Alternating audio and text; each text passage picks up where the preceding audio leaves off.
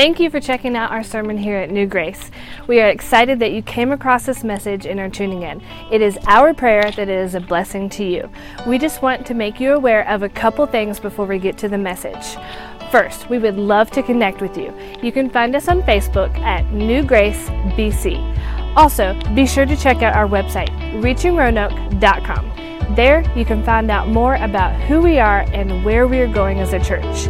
Again, Thank you for checking out our sermon here at New Grace. Please let us know of any questions you may have or any way that we can help you and your family. Enjoy the message.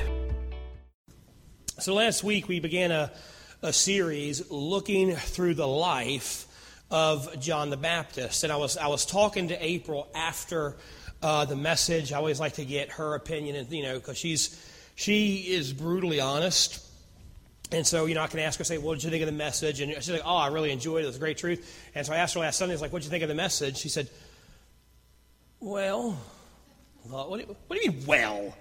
She's like, well, you know, I just don't see why John is so important. And I had to explain to her that without John, we don't have Jesus. Because John was the prophesied forerunner. So until the forerunner comes, the Messiah couldn't come. So John, biblically speaking, prophetically speaking, is a pretty important figure. As a matter of fact, John is he is one of the most mentioned figures, uh, characters in the Bible, but he's one of the least talked about. His name is mentioned in 23 chapters of the Bible, spanning a period of 750 years. John was prophesied 400 years before the birth of Jesus in the book of Isaiah.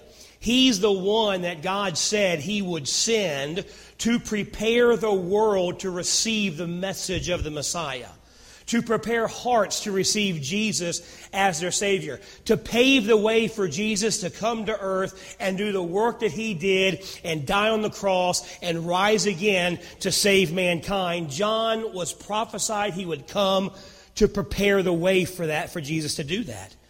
While the prophecy of John was given in Isaiah, the story of John is actually related to the first Christmas story. Now, when most people think about the Christmas story, they, they think about a, a birth of a prophesied child to unlikely parents. Of course, the prophesied Messiah to the Virgin Mary. So that's, that's typically what they think about. And they're correct. It is the story of a prophesied child to unlikely parents, but it's not necessarily beginning with Mary and Joseph and Jesus. Look how Mark begins the gospel of Jesus. Look at Mark chapter 1, verse, four, uh, verse 1 the beginning of the gospel of Jesus Christ, the Son of God, as it is written in the prophets, Behold, I will send my messenger before thy face, which shall prepare the way before thee. The voice of the one crying in the wilderness, Prepare ye the way of the Lord, and make his paths straight. John did baptize in the wilderness and preach baptism of repentance for the remissions of sins. So Mark says the beginning of the gospel, the beginning of the story of Jesus, doesn't begin with Jesus, it begins with John. It begins with the forerunner. It begins with the one that God said would come and be the voice in the wilderness and make the path straight so people would understand that Jesus was the Messiah and that they could prepare the work for Jesus to come and do his, his ministry on earth. So the story of Christmas and the story of Jesus begin with the story of John the Baptist. John was the forerunner. He was the one who was, who was sent by God to prepare for the, the um, way of the Messiah. And John's story begins in John, in Luke chapter number one. But the story of John doesn't actually begin with John, it begins with his father, Zechariah. So look in your Bibles in Luke chapter number one, starting verse number five. There was, there was, was in the day of Herod, the king of Judea, a chief, a certain priest named Zacharias of the course of Abia, and his wife was the daughter of Aaron, and her name was Elizabeth. And they were both righteous before God, walking in all the commandments and ordinances of the Lord blameless. And they had no child because that Elizabeth was barren, and they both were now well stricken in years. And it came to pass that while he executed the priest's office before God in the order of his course, according to the custom of the priest's office, his lot was to burn incense when he went into the temple of the Lord.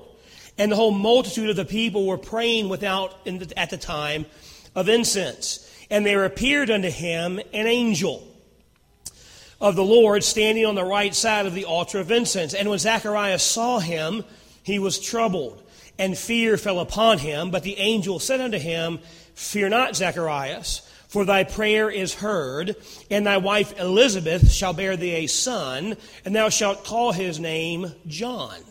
And thou shalt have joy and gladness, and many shall rejoice at his birth.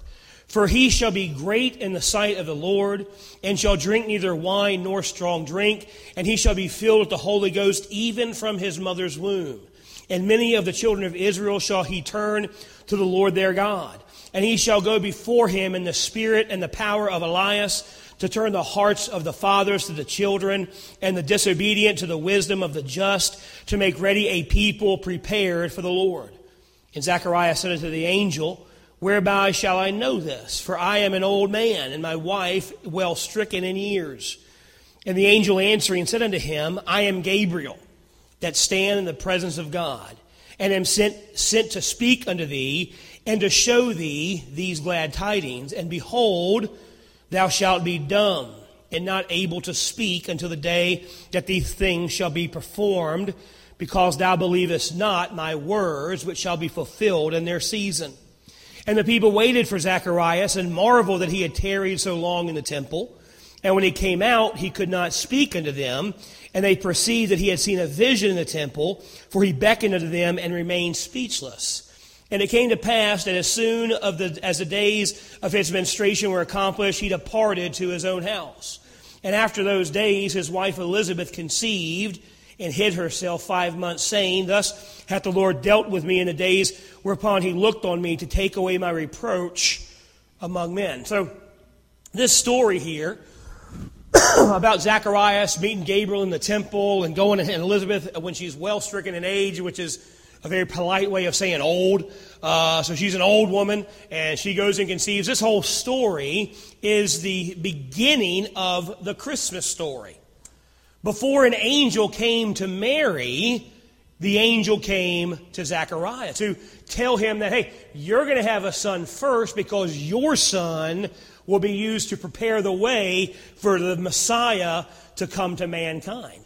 Now, Zechariah was, was given an incredible privilege, and for his entire adulthood, his entire marriage, he had prayed for this privilege. Now, the Bible tells us here that Zechariah was a priest after the order of Abiah. Now, twice a year, the sons of Abiah would work in the temple for seven days straight. There were many, of course, different uh, uh, tribes had different priests, and they took turns serving in the temple. And so, every every couple months, every about six months, every tribe would have an opportunity to send their priests to serve in the temple. And so, it was an incredible privilege for them to serve in the temple. So for seven days, these priests would go, and they did more than just the sacrifices and the altars. I mean, they did, they did just regular labor. They would clean up after stuff. They would tend to, to people. They would just do regular menial kind of jobs. But it was an honor and a privilege to work in the temple. And they were in charge of the morning and evening sacrifices. And so what they would do is they, so these people, these priests who came to serve, they would be given the opportunity to change out the table of showbread, to light the altar of incense, to take away the coals, to do some, some ministry work in the temple. But the, the greatest privilege that they could have, because they couldn't go to the Holy of Holies, only the high priest could do that once a year, the greatest privilege any priest could have was to light the altar of incense. They would take the flame, they would take the, the, the great uh, censer there, and they would light the flame, and the smoke would rise up. And that was a, a symbol of the prayers of God's people rising up to heaven, and it was a sweet savor to God. And so after they would light the incense and the flames would go up, they would pray to God for the nation of Israel. It was a tremendous honor to do this because the altar of incense stood just about two or three feet away from the veil that, that separated the holy place from the most holy place. So it was as close as you could get to the presence of God without being the high priest. It was as close as you could get to being in God's presence and feeling God's presence without walking into the Holy of Holies and, if you're not the high priest on the Day of Atonement, being struck dead. And so every every tribe or every every uh, group had a, had 14 opportunities to serve in the temple. Now, the, the altar of incense in the holy place was so holy and was so sacred and was so revered that no priest got to go in there more than once. And so what they would do in the morning and the evening, they would they would cast lots. They would kind of have a lottery. And whoever won the lottery would be able to go in and perform the sacrifices and perform the altar of incense and change out the showbread. And so they would kind of cast lots or draw names. We're not exactly sure how they did it. But they would, they would have a system to pick someone to go into the holy place and, and serve in the temple in that way. So they could light the incense or they could change the showbread. But it was so sacred and so holy, you could only do it one time in your life. So if you get picked to go into the holy to holy place to light the incense. It was a tremendous honor, but you never got to do it again. So it was kind of a one and done thing. It was, it was a tremendous opportunity, a tremendous privilege, but you only got it one time. Only once in your life would you ever have the chance to enter the holy place. And when Luke 1 was written, Zechariah was about 60 years old. And in Numbers 4, uh, in Numbers chapter 4, Moses, he gives the, the, the uh, kind of procedures and the policies for men who were able to go into the holy place to perform these, these rituals. And the only men who could go in there were married men who were between ages 30 and 60. So once you, if you were younger than 30, you couldn't go. If you were older than 60, you couldn't go. When we meet Zechariah in chapter number 1, Luke chapter 1, he's 60 years old. His opportunity to serve in the holy place is passing. His next birthday, he turned 61, he's ineligible. So he's been a priest for his entire adult life. Every time since he's been 30, for two times a year, he's, he's gone to serve in the temple and he's, he's hoped and prayed and wanted to serve in the holy place. And every time, seven, 14 times a, a, a year, he would have an opportunity to go serve. And 14 times a year, he never got picked year after year after year after year. And now it's, it's probably his final opportunity. If he's not picked this year, he's not going to go because he's going to be too old and he'll have to retire from the priesthood. And so he knows this is my last chance. If I'm not picked now, then I'll, I'll never be able to go in. And so year after year, he'd watched other men win the lottery. One by one, they they were chosen one by one. They got to serve in this special way, and Zechariah had never won. He'd, he'd never been allowed to light the incense. He'd never been allowed to offer his prayer for Israel up to God the Father. He was never allowed to serve in this way, and his opportunity was passing. Now, Zechariah, he had only wanted one thing for himself. As a priest, the only thing he wanted to do was fulfill his purpose by of honoring God by lighting the incense. By lighting the incense, he was symbolically releasing the prayers of the people to ascend to heaven through the smoke of the altar. And for years, Zechariah had not been able to fulfill his purpose as a priest. He'd not been able to enter the holy place. But to make matters worse, this wasn't his only dream. He prayed every day for God to give him a son of his own. And that never happened either. He was never able to have kids. That opportunity was gone for him. He was an old man. Elizabeth was well stricken in years. She's an old lady. She's past the age of childbearing. So they get married young, you know, probably between 15 and 20 is when they're married, and for their entire life they're praying for children, they're trying for children, they're hoping for children, because children were a sign of God's blessing in, in their life, a sign of God's favor on their life. And so for years they tried to have kids, never had kids. For years he prayed to be able to serve in the temple, and he was never able to, was never chosen by God to serve in the temple. So God's not answering his prayers for his career. God's not answering his prayer for his family. And so Zechariah was living a life of quiet disappointment. Two great hopes in his life, none of them coming true.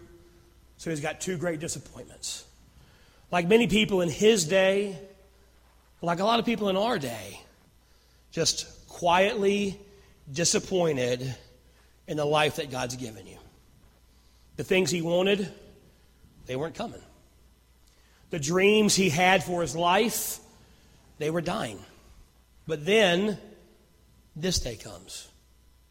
He goes to serve in the, in the, in the, the temple. He goes to serve for his his seven days as working in the temple. The morning sacrifice comes, the lot is, is cast, and, and Zechariah is chosen. Finally, his dream comes true. He's able to go into the holy place. He's able to light the altar of incense. He's able to send the prayers of, his, of God's people up to heaven. He's able to offer prayer to God. He's able to get close to the presence of the Lord. And so he, he prepares himself. He goes through the ritual. He does the offering. He does everything he's supposed to do. He is chosen and he goes into the holy place to light the incense. But the best part, this wasn't the best part of the day. Not only was he able to have his dream fulfilled of serving in the temple and lighting the incense? But on this day, God answered his prayer. Instead of just lighting the candle and saying a prayer, Zechariah encounters an angel. And not just any angel, Gabriel, the archangel, the messenger of God who stands in the presence of the Lord. You know, I'm sure many times Zechariah imagined himself in the holy place, what it would be like. I mean, he, they, they kind of had an idea of what it looked like because of the writings of Moses, but to actually see the, the purple tapestry, to actually see the table of showbread, to actually see the altar of incense, to actually see these things and smell them and, and really physically be there. I'm sure he, he'd imagine many times what it would be like to go into the holy place and light the altar but I bet he never imagined he needed an angel while he's in there. But this angel was there for a purpose. This angel was there to give Zechariah an incredible announcement. So Gabriel tells Zechariah, says, Zechariah, God's heard your prayers. Now, how long has he been praying? Years. God heard your prayers, and he's going to give you a son. But not just any son. He told him that this son will be called John, and this son will be used by God in great ways. He says, John, the son that God's going to give you, this miracle son, will be the forerunner of the Messiah.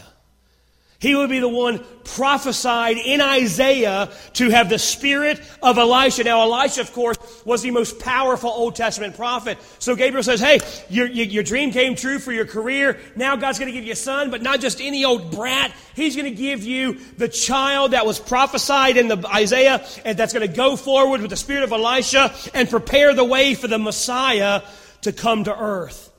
Like most of us would have done, Zechariah had some doubts and he expresses them to Gabriel. He's, he wants to know how, how can I know that this is really happening? How do I know I'm, not just, I'm just not having a stroke or something? How do I know this is real? How do I know that this is what's really going to happen? So God, Gabriel tells him, well, to prove it and to chasten you for your doubt, you won't be able to speak until the baby's born. So the story that starts the story of Jesus is a story of an old couple living with their disappointments, thinking that there was no hope, thinking that their dreams had died, and that was their life. It's the story of two people that loved God and had their dreams come true when they thought it was impossible. God answered their prayers in a time God answered their pray, prayers in a way that took away any credit from them. All credit for these miracles would go to God. Now, this story teaches us a lot about God and the people who worship and trust Him. Zach, Zechariah and Elizabeth, they were completely devoted to God. Even though they were living a life of disappointment, even though God hadn't answered their prayers when they thought their prayers should be answered, even though Zechariah had never gotten to serve God like he wanted to, even though everything they wanted to do seemed to not be happening, they were faithful and devoted and loved God. Even though God hasn't answered their prayers in their time, in the way they wanted, they stayed faithful. Look what Luke says about him in verse number 6. And they were both righteous before God, walking in all the commandments and ordinances of the Lord, blameless. That's an incredible testimony for someone to say, for, for God to say about you, they walked with me, they were faithful to me, they obeyed the commandments, they obeyed the ordinances. They were, they were good, faithful believers. Remember, in this time, to be childless was a stigma. It was a sign that God wasn't blessing you, that God's favor wasn't on you. But they stayed faithful. They continued to worship God, they continued to serve God, they continued to trust God. And in His perfect timing, God showed Himself strong through them. He answered their prayer in the perfect way at the perfect time. Now, every story in the Bible teaches us something about God and something about ourselves. And the story of the birth of the forerunner teaches us four lessons that should encourage us this morning. The first one is this number one, God has a perfect plan for you. Every one of us this morning, God has a perfect plan for you. 400 years before Gabriel comes to Zechariah, God spoke through the prophet Malachi about his plan for John. In Malachi 3.1 says, Behold, I will send my messenger, and he shall prepare the way before me, and the Lord whom you seek shall suddenly come to his temple, even the messenger of the covenant whom you delight in. Behold, he shall come, saith the Lord of hosts. Look, God doesn't do anything spur of the moment. God doesn't do anything, well, well there's some, I got to take care of this, let me fix that. Everything that God does, everything that God has planned was planned long before the world was ever created. That's how incredible God is. He had a plan for you before He ever created you. Before He ever said, let there be anything, God knew you would be born and had a perfect plan in mind for you. So you, every person that has ever been born was planned for. That means you were not an accident. You know, of course, we call Alexis our surprise baby. it took us five years to have Parker. A lot of, a lot of prayer, a lot of crying, a lot of turmoil. Well, finally, God, after five years, God bless us, we had Parker, and so we were ecstatic. And then he started to talk, and we were like, "Why did we want this kid?" And uh, but then we were ecstatic, and we, then we we went went away to Bible college, and took us six years between him and Connor uh, to have Connor. And we were, we were trying the whole time, and so we just figured, well, we'll keep on trying. And so six years between him and Parker. And so we, we just naturally assumed this is, this is it. This is our lot. We got two kids. They're six years apart. It took us five to have one, six to have that. So it's just, we're just not going to have that many kids. And so this is a two, so oh well. And then on Connor's first birthday, we found out we were expecting Alexis. So we thought, oh, well, I guess we were wrong. So to us, she was a surprise. Don't want to say accident, but you know, some people say, "Oh, that kid was an accident." Now, to us, she was a surprise. To to your parents, you may have been a surprise, but you were no accident.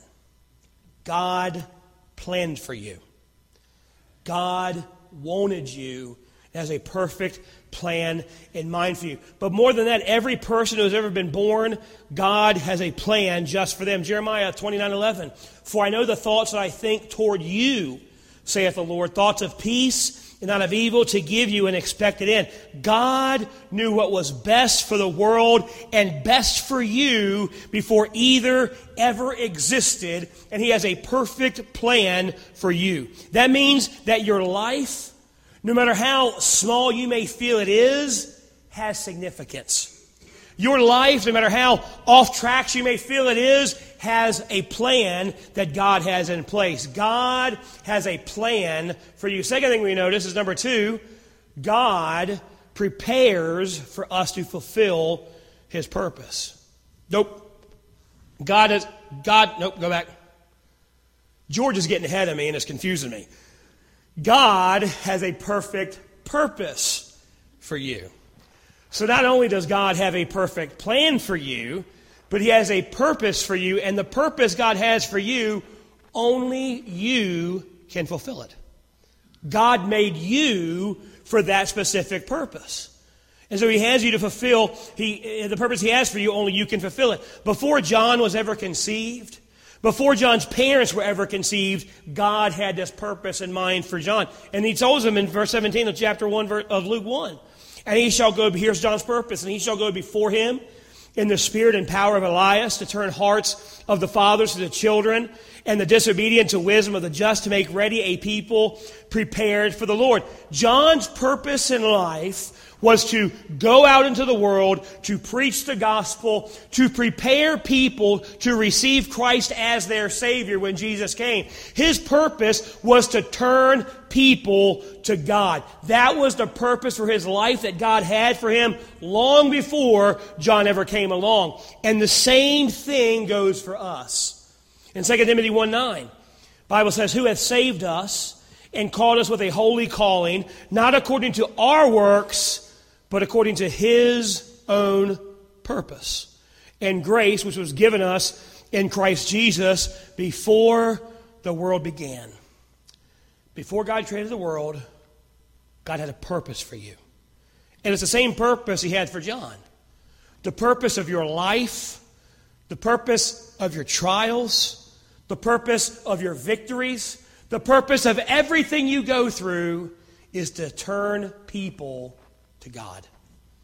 To show people the love of Christ. To teach them the gospel. To show them that God came in the flesh, lived a perfect, sinless life, died a substitutionary death, was buried for three days, and rose again to redeem and reconcile man to God. That's our purpose. To bring glory to God and tell others about Him as we introduce them to the Savior. So God has a plan for us. God has a purpose for us. And number three, God prepares for us to fulfill His purpose. God prepares us to fulfill His purpose. Now, it wasn't a coincidence that it took Zechariah and Elizabeth so long to get pregnant. It wasn't a coincidence. It was God preparing them to fulfill the purpose. God was preparing them to raise a forerunner. God works in our lives. God, look, God works through the disappointments. God works through the frustrations. God works through the heartbreaks to prepare us to fulfill His purpose for our lives. In Romans 8:28 says it, and we know that all things work together for good that love God, to them who are the called according to his purpose. Everything that happens in our lives, the victories, the defeats, the disappointments, the loneliness, the heartbreak, everything that happens happens because God is using them to prepare you to fulfill his, your purpose for his, your, his purpose for your life. Now, that should bring us a lot of comfort. Why? Because you may be living in disappointment in some area of your life, like Zechariah did. You may have a part of your life where you just don't feel like God's answering your prayers. You may have a situation where you just don't understand and it's causing pain in your life. Maybe it's a broken relationship. Whatever you're going through, whatever part of your life you look at and say, I don't understand what is happening, it is happening for a purpose. God is allowing it to prepare you to fulfill His purpose for your life. So everything we go through is not random. It's not God being mean or vindictive. It is God allowing things to happen to prepare us to fulfill His purpose. You may be waiting on God to answer a prayer, and it seems like He never will, eh, but God's doing it to prepare you. Nothing that happens to the child of God is random. It is all sent to us by God to prepare us to fulfill His purpose in our lives. That brings us to the fourth lesson John teaches us. Don't throw your phone down. Here's our fourth lesson, number four God answers prayers at the perfect time. What Gabriel told Zechariah when he appeared to him in verse number 13 Fear not, Zacharias, for thy prayer is heard. How long do you think they'd been praying for son? How long do you think that, how many nights do you think they, they cried together because one more month went by and no child? How many years do you think they begged God, maybe fasted, maybe prayed, maybe went to doctors to see what was going wrong? Year after year after year after year, they had prayed, and Gabriel says that, hey, Zechariah, I want you to know God already heard your prayer. And He's going to answer your prayer in His time.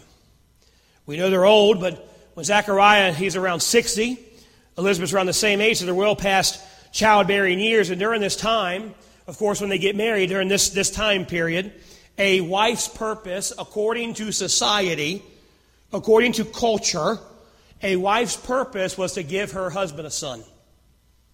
That was her purpose. One reason to help him take care of the home when, when, he got, when the child got older, but also to help take care of the wife because when the husband died, and who was going to take care of the wife? Well, the son was supposed to take, help take care of his mother in her old age.